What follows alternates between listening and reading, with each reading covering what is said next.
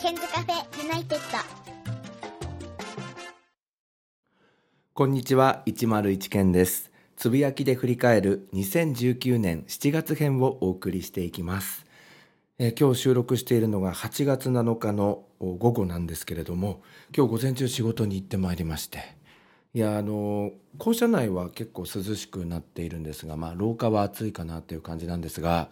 外へ出たらめちゃめちゃ暑いんですよね。えー、今日もですね各地で気温が高いみたいなんですよね。8月7日の正午にアップされました NHK のニュースからちょっとご紹介しておきたいと思います。7日も広い範囲で晴れて気温が上がり各地で午前中から35度以上の猛暑日となっていて熱中症に警戒が必要です。こまめに水分を補給するなど対策をとってください。気象庁によりますと7日も広い範囲で高気圧に覆われて晴れ午前中から気温が上がっています。午前11時半までの最高気温は大阪で36度5分埼玉県で36度3分大阪市で36度2分福井市で35度8分東京の都心で35度1分などとすでに猛暑日となっています。この後も気温は上がり日中の最高気温はさいたま市や大阪市で37度山形市や富山市東京の都心で36度名古屋市や鳥取市松山市福岡市で35度などと各地で猛烈な暑さが予想されています。引き続き熱中症に警戒が必要です。こまめに水分を補給するほか屋外ではできるだけ日差しを避け室内では冷房を使うなど対策をとってください。一方気温の上昇の影響で広い範囲で大気の状態が不安定になる見込みで局地的に雨雲が発達する恐れがあります。激しい雷雨や突風など天気の急変にも注意してください。ということです、えー、もう災害的な暑さになっておりますよね。さて昨日8月の6日まで、え私は岐阜県の方に、えーと、ちょっと出張で自動車関係の大学に、えー、行ってまいりました。でまあ、この狙いとしましては、まあ、就職が、まあ、だいぶ大学生の就職が回復された、えー、昨今ですけれどもそれでもバブルの頃に比べて就職が厳しいような状況になっているんですが今注目しているのが自動車関連の会社なんですよね。でそれでそこの、まあ、短期大学だったんですけれども、えー、求人がですね学生1人当たり80件ぐらい、まあ、あの自動車メーカーってたくさんありますけれども営業所とか支所とかいろいろこうあの総括しますと80社ぐらいの、えー、求人が来ているということで、えー、不景気知らずの状況のようなんですよね。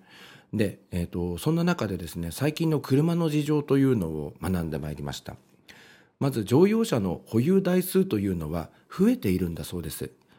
これは平成21年2月現在では5795万台だったそうなんですが、えー、平成31年2月では6204万台と、えー、500万台ほど増えているということなんですよね。で一方乗用車の平均年齢これは、えー、新車を買ってからどのくらいでその新車を手放すかということなんですが平成20年では7.23年ということで、まあ、7年ちょっとで車をこう手放していたようなんですが今だいぶ車はですね長い、えー、期間、えー、新車で利用する方が増えているということで平成30年では8.60年となっておりおるそうですね。これは一般社団法人自動車検査登録情報協会の調査によるものなんですけれどもでそうした中で自動車整備業界の現状はということなんですが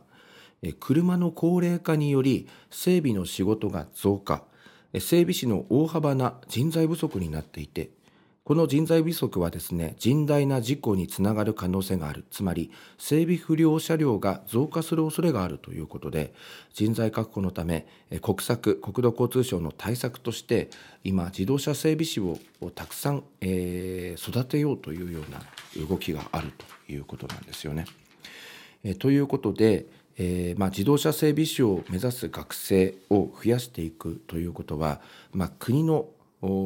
まあ、対策の一つでもあるんですが、まあ、同時にその高校生が次の進路を考えるときに、えー、自動車関係の分野に進んでいくということは、まあ、この20年ぐらいはまだあのガソリン車とハイブリッドカーというのが、えー、シェアをこう増やしてシェアをこう、えー、かなりこう集めているような状況なのであのまだまだその将来性がある、えー、という部分ということなので、まあ、今後ですね、えー、ちょっとその自動車分野の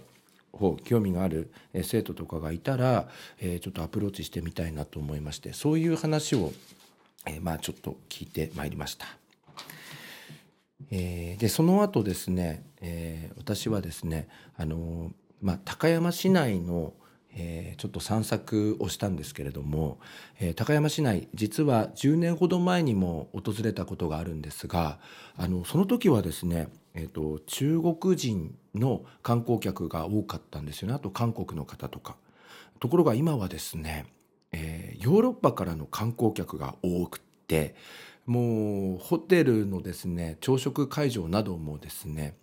まるで海外のホテルかというふうに、えー、言わんばかりの英語の表示がたくさん出ていてあびっくりしましたね。街を歩いていても外国人観光客が多かったです。それから白樺村にあります白樺郷というところずっと行きたいなと思っていたんですがそちらの方も、えー、訪れてまいりました。往復で850キロの旅だったんですけれどもなかなか一人旅大変だったんですけれど、まあ、車の中でポッドキャストを聞きながら、えー、過ごしました。さてつぶやきで振り返る、えー、に入る前にちょっと気になる記事があったのでご紹介したいなと思います、えー、これは8月2日金曜日の朝日新聞の記事なんですけれどもえ運転士に忍び寄る熱中症水が飲みづらいという記事なんですよね、えちょっと読ませていただきます。熱中症とみられる症状を訴え JR 東日本の運転士が病院に搬送されました。過去にも同様の事象があり対策が講じられてきました。それでも乗務中は乗車の目もあって水が飲みにくいあ乗客の目もあって水が飲みにくいということです。夏本番となった今運転士の熱中症を防ぐことはできるのか。冷房を効いた車内で JR 東日本によりますと7月27日午後0時45分ごろ JR 羽越線湯佐駅山形県の湯佐町で30代の男性運転士が SOS を発しました。これ以上運転は厳しい。手のしびれや高熱おびただしい汗熱中症のような症状でした。列車が出発したのは16分前。運転士が乗車前に体調不良を訴えることはなく運転席は冷房が効いていました。列車は停車してから50分後別の運転士が乗り込んで運行を再開しました。同じような症状を訴える乗客はいなかったということです。山形地方気象台によりますとこの日湯佐町に近い酒田市の最高気温は35度一部で猛暑日でした。JR 東日本の規定では運転士はハンドルを握って運転しているときは水を飲むことを禁じられています。ただ列車が駅に止まっているときに水分を補給することは可能です。JR 東日本でも安全に支障がない限りはできるだけ水分摂取をと呼びかけてきています。運転士が熱中症になれば乗客の安全に影響を与えてしまいます。視線が気になってただ運転士を困らせているのが乗客の視線だということです。運転席は誰の目にも見えやすいです。鉄道ファンが憧れの目を向けることもザラですある20代の運転士は運転席は直射日光が当たり冷房が効いていても暑いそれでも水を飲んでいたという苦情が寄せられるそれが面倒で飲みたいなと思っても我慢してしまうと話していますさらに水を飲めばトイレの不安も拭えません。乗車時間は3時間に及ぶこともあります。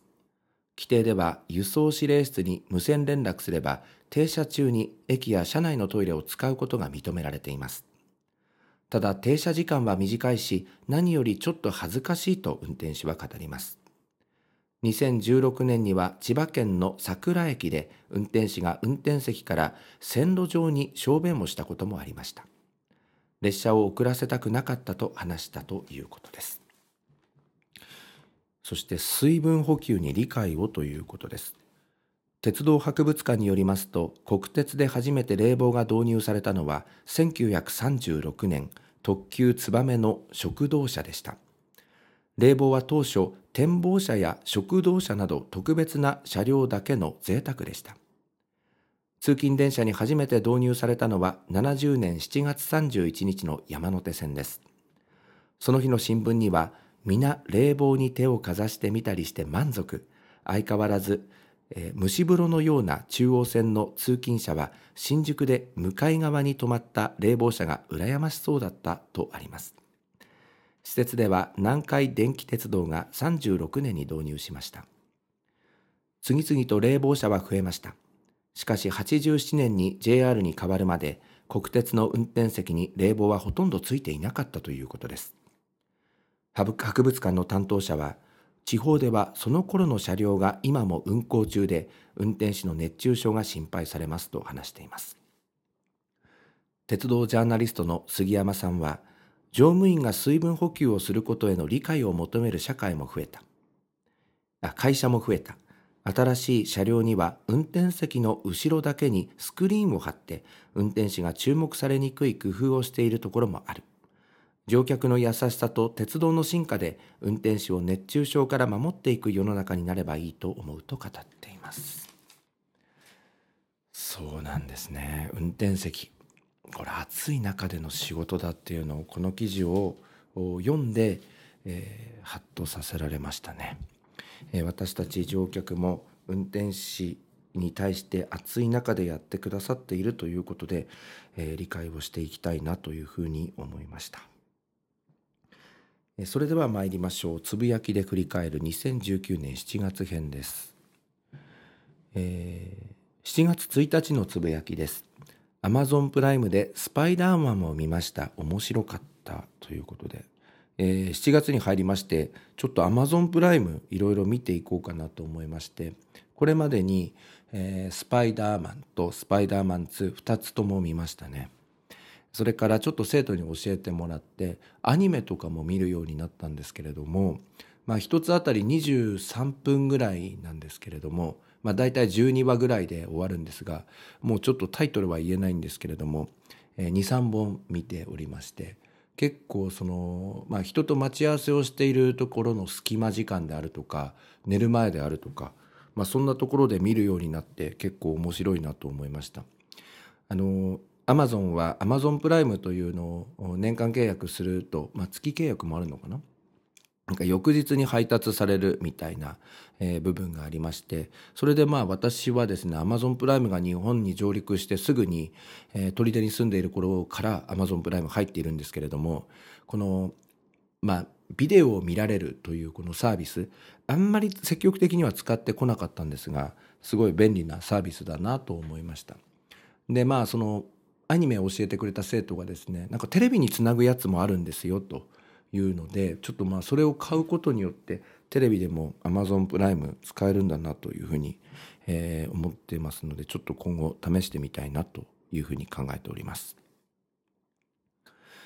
7月7日のつぶやきです。夏祭りの準備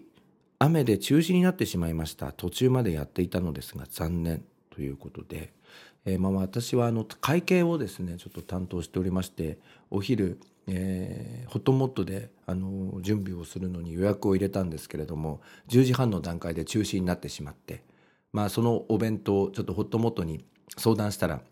まだ作っていないから翌週に、えー、こう繰り越せますよという臨機応変な態度をあの対応をしていただいて、あのまあ、助かりましたという感じですね。7月7日のつぶやきです。明日歯医者に行く。定期検査と歯のクリーニング、明日から再び禁煙を始めることにします。3ヶ月半の間、タバコを吸ってしまっていました。体重が下がったのはこのせいなのかな？明日から再び禁煙しますということですが、今ちょっとできていない状況ですね。7月7日のつぶやきです。雨が降っていますけど、裏の庭の草抜きやっています。この時期すぐに草が伸びてしまいます。えー、一度こう綺麗になったんですけどまた今日ちょっと今裏を見たらあまた生えていましてああちょっとあれだなっていう感じなんですよね。えー、続いて7月21日のつぶやきです、え、今日は夏祭りなんですけど午前中は中学生向けの体験授業をやってきました。高校生とコンビを組んで授業をしました。それが高校生の説明がうまかったんです。中学生も分かりやすかったとアンケートに書いてくれていました。高校生もともと話すセンスがあると思っていたのですが予想以上でした。いやこれね結構あの80人ぐらい入る視聴覚室という部屋でやっていたんですが後ろに保護者の方も見に来てくれていたので多分100人まではいかないと思うんですがあのもう椅子がないくらい、えー、後ろまでいっぱいになっている状態だったんですがそこで入試問題の解説を高校生とあのコンビを組んでやらせていただいたんですがマジでうまかったですね。あのそんじょそこらの教育実習生とかあの新任の先生よりもうまくて説明がめちゃめちゃ分かりやすいみたいなあこいつはちょっと教員になるセンスあるんじゃねえかなってちょっと本当に思いましたね。あの今まで自分はですねあの、まあ、学生の頃から塾のあの採用試験とかをちょっと担当していたこともあったりあとは今の仕事では、まあ、採用試験とかも一緒にこう面接をしたり模擬授業をこう見せていただいたりするんですけれどやっぱりその模擬授業とかをやって大体3分ぐらいでこの先生いけるとかこの先生ちょっと厳しいかなみたいなのって分かるんですよね。あのこれは話のトーンであったりなんだろうな間の取り方であったり分かりやすい言葉を選ぶセンスであったりっていうことで意外とこの教職の仕事っていうのはあのセンスが問われるものなのかなっていうふうに思っていたんですがまあちょっとその子は進路はまた別の分野になるようでちょっと残念なんですけどもなんか自分もいい経験をさせていただいたなと思って、えー、よかったなと思っております。えー、次は7月21日のあるツイッターのリツイートを送らせていただきます。え NHK 北海道に寄せられた18歳女子のメール。当選した皆さんよく見といてね「ハッシュタグ参院選」で出てきます、えー、10代の女性の方。せっかく18歳から選挙行けるようになったのにみんな言ってることがおじさんおばさん向け ばっかり。私たち向けの政策なんて全然ないしあるとしてもおまけ程度で選択肢が混じれない。若者って結構勉強してるからね。ハッとするツイートでしたね。あそうかあの候補者の方はそうですね若者目線のあの分野政策話っていうのもこれその18歳から投票できるということで、まあ、ちょっとその辺の向けのその辺にターゲットを絞った話っていうのも必要なのかなと思いました。えー、日本でも暑いんですが7月24日 BBC ニュースジャパンからリツイートをさせていただいております。フランス・ボルドーで41度2分を記録。ヨーロッパで今年2度目の熱波。という記事ですね、えー、日本だけじゃないんですね、ちょっと読ませていただきます。西欧各地が、えー、今年夏2度目の熱波に襲われています。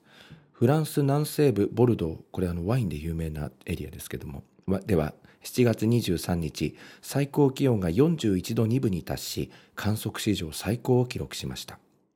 フランス気象局によりますとボルドーでのこれまでの最高は2003年の40度7分でした。記録更新してしまいましたね。今週にはベルギーやドイツ、オランダなどヨーロッパ全域でこれまでの最高気温を塗り替えることになると予測されています。WMO 世界気象機関のクレア・ナリス報道官によりますと今回の熱波には気候変動の特徴が見られるということです。今年6月に経験したように熱波の発生の頻度が高まっている。発生時期が例年より早まっているほかさらに強烈なものとなっている。どれほど高温になるのか。フランスの大部分では4段階ある警戒レベルのうち2番目に高いオレンジ色の警戒が発令されています。フランス気象局によりますと、首都パリでは25日にも最高気温を更新する恐れがあります。パリでの観測史上最高は1947年に記録した40度4分です。今回の熱波は2003年8月にフランスを襲った襲った熱波と比較されています。これ新婚旅行行った時だ。めっちゃ暑くて、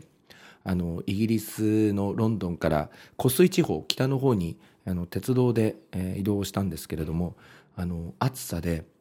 あの鉄道の線路が曲がってしまってちょっと、えー、なんかあの運行が遅れが出たという、まあ、まさに自分がイギリスに行っていたの8月の時だったんですけどね、え、今回の熱波は2003年8月にフランスを襲襲った熱波と比較されていますこの時は1万5000人近くが死亡しました。熱波を受け EDF フランス電力公社は原子力発電所で使う冷却水が温まらないよう南部の原子力発電所で原子炉2基の操業を一時停止しました自転車競技レースツール・ド・フランスでは選手の熱中症を防ぐために給水所を増設し氷のフットバスを設置しました。またフランス政府は熱波による経済的理由から午後1時から6時の動物輸送を禁止したということです。このほか最高気温が40度に達する可能性がある国は以下の通りです。ベルギーはベルギー全域に気象警戒レベルの中で最も高い赤色を発令しました。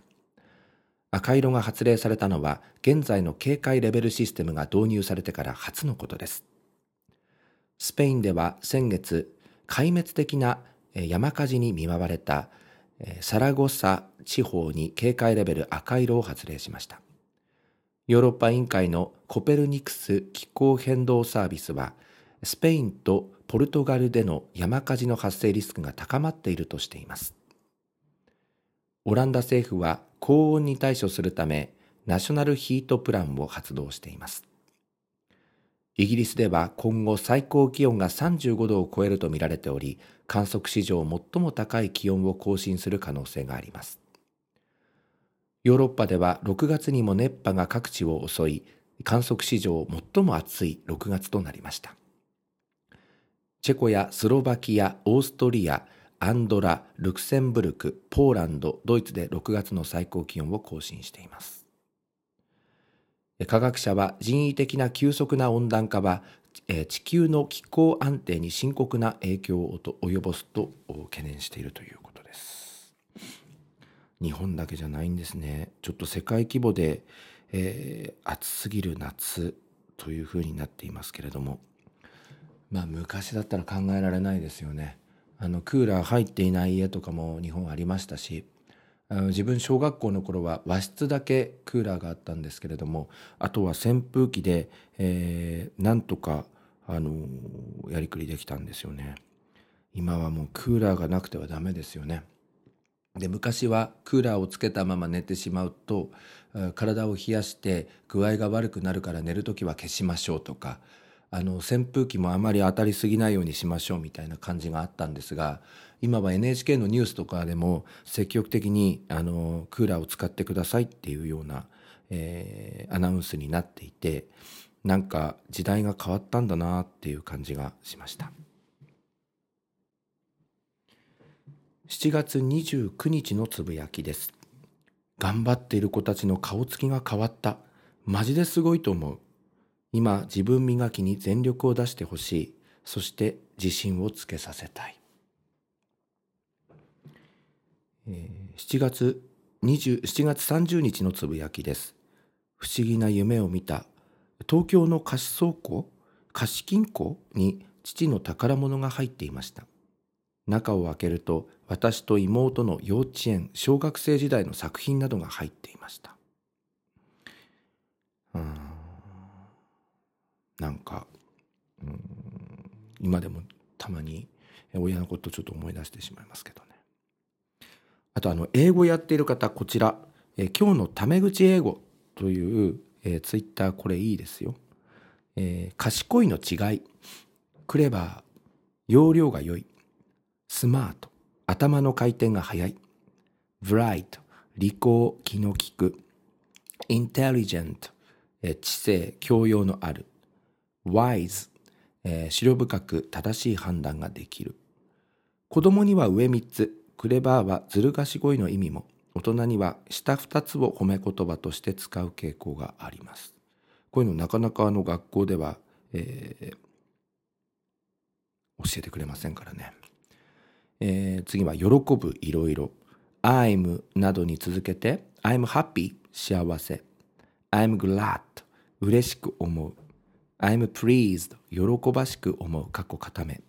I'm, deli- あ I'm delighted ものすごく喜ぶ。I'm ecstatic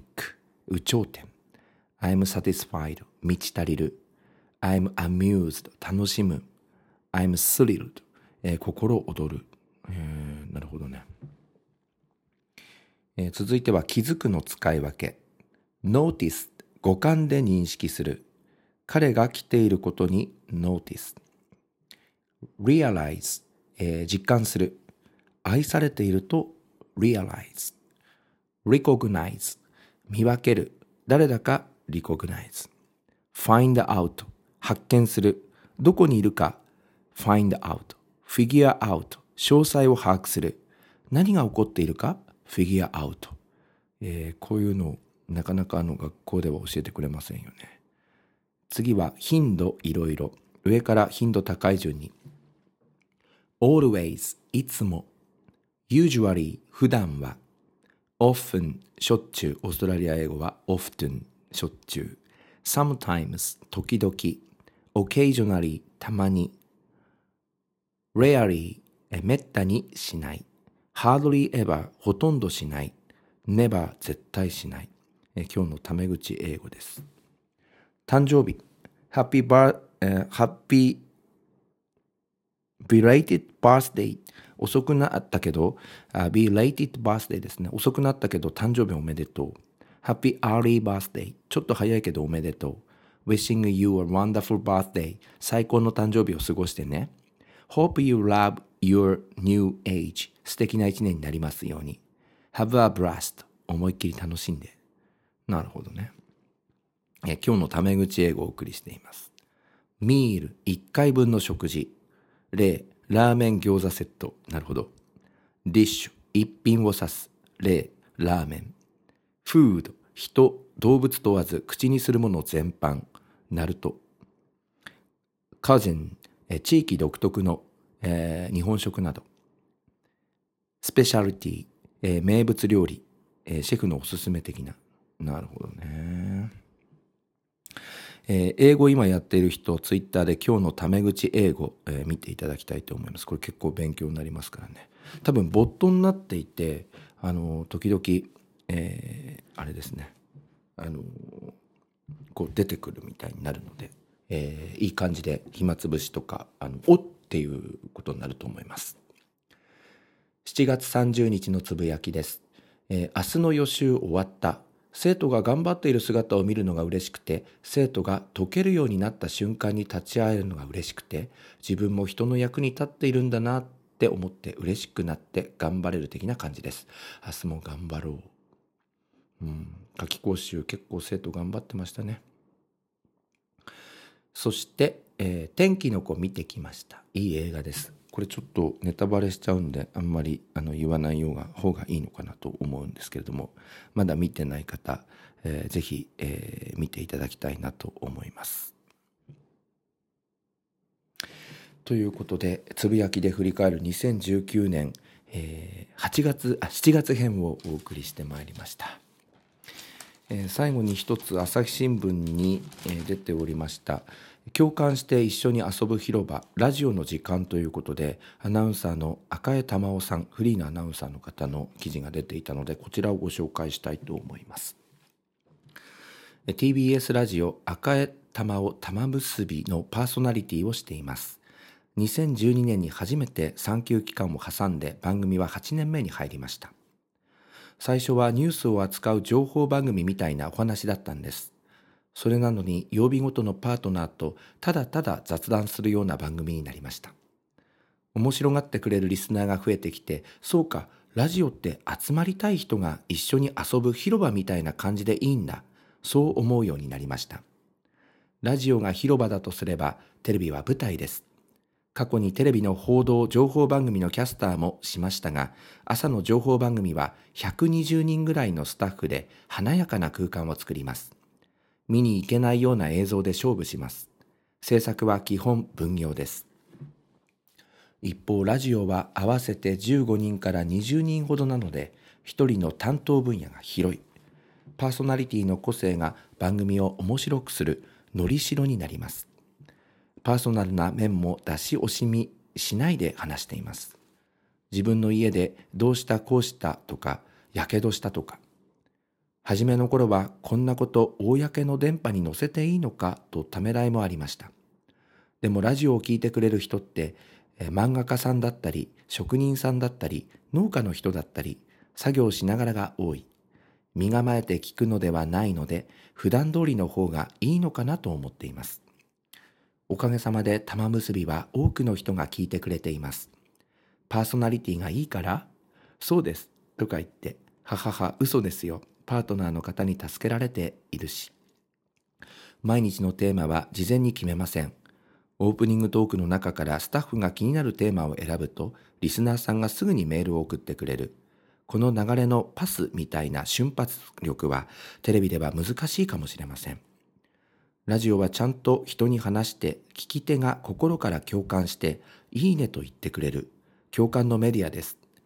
ネット全盛の時代なのに最近ラジオが見直されているのもそんな時間の贅沢さが求められているのかもしれません。いや、いい記事だなと思いましてね。自分もポッドキャスト頑張ろうかなと思っています。時々この赤い玉を玉結び聞かせていただいているんですが、本当にあの世間話っていう感じなんですよね。あの昨日私はあの岐阜県からずっと車を走らせて茨城まで戻ってきたんですが久々にその自分の番組を振り返りながらずっと聞きながら来ていたんですが私の場合もあれあれですよねあのゲストの方に結構助けられながら、えー、ずっとこの、えー、ポッドキャストをやっているんですけれども、えー、またこれからもゲストの方と共に、え、頑張っていきたいなと思っています、え、リスナーの方も結構増えてきましてえー、本当にありがたいなと1日の、えー、ダウンロード回数っていうのもどんどん増えてきているので、えー、これからも頑張ってやっていきたいなと思っております。え、ツイッターやっております。ツイッター、ハッシュタグ、え、ケンカフェ101、こちらの方で、えー、ポッドキャストの情報などを載せておりますので、ぜひご覧いただきたいと思います。ここまでお聞きいただきましてありがとうございました。暑い夏、一緒に頑張っていきましょう。では、失礼いたします。こで101ケンさんに代わってケンズカフェユナイテッドからのお知らせです。この番組では現在リスナーを募集しています。iTunes ストアにあります検索バーにケンズカフェユナイテッドと英語で入れて検索してみてください。無料でダウンロードすることができます。iPod などに入れてぜひお楽しみください。いつでもどこでも何度でも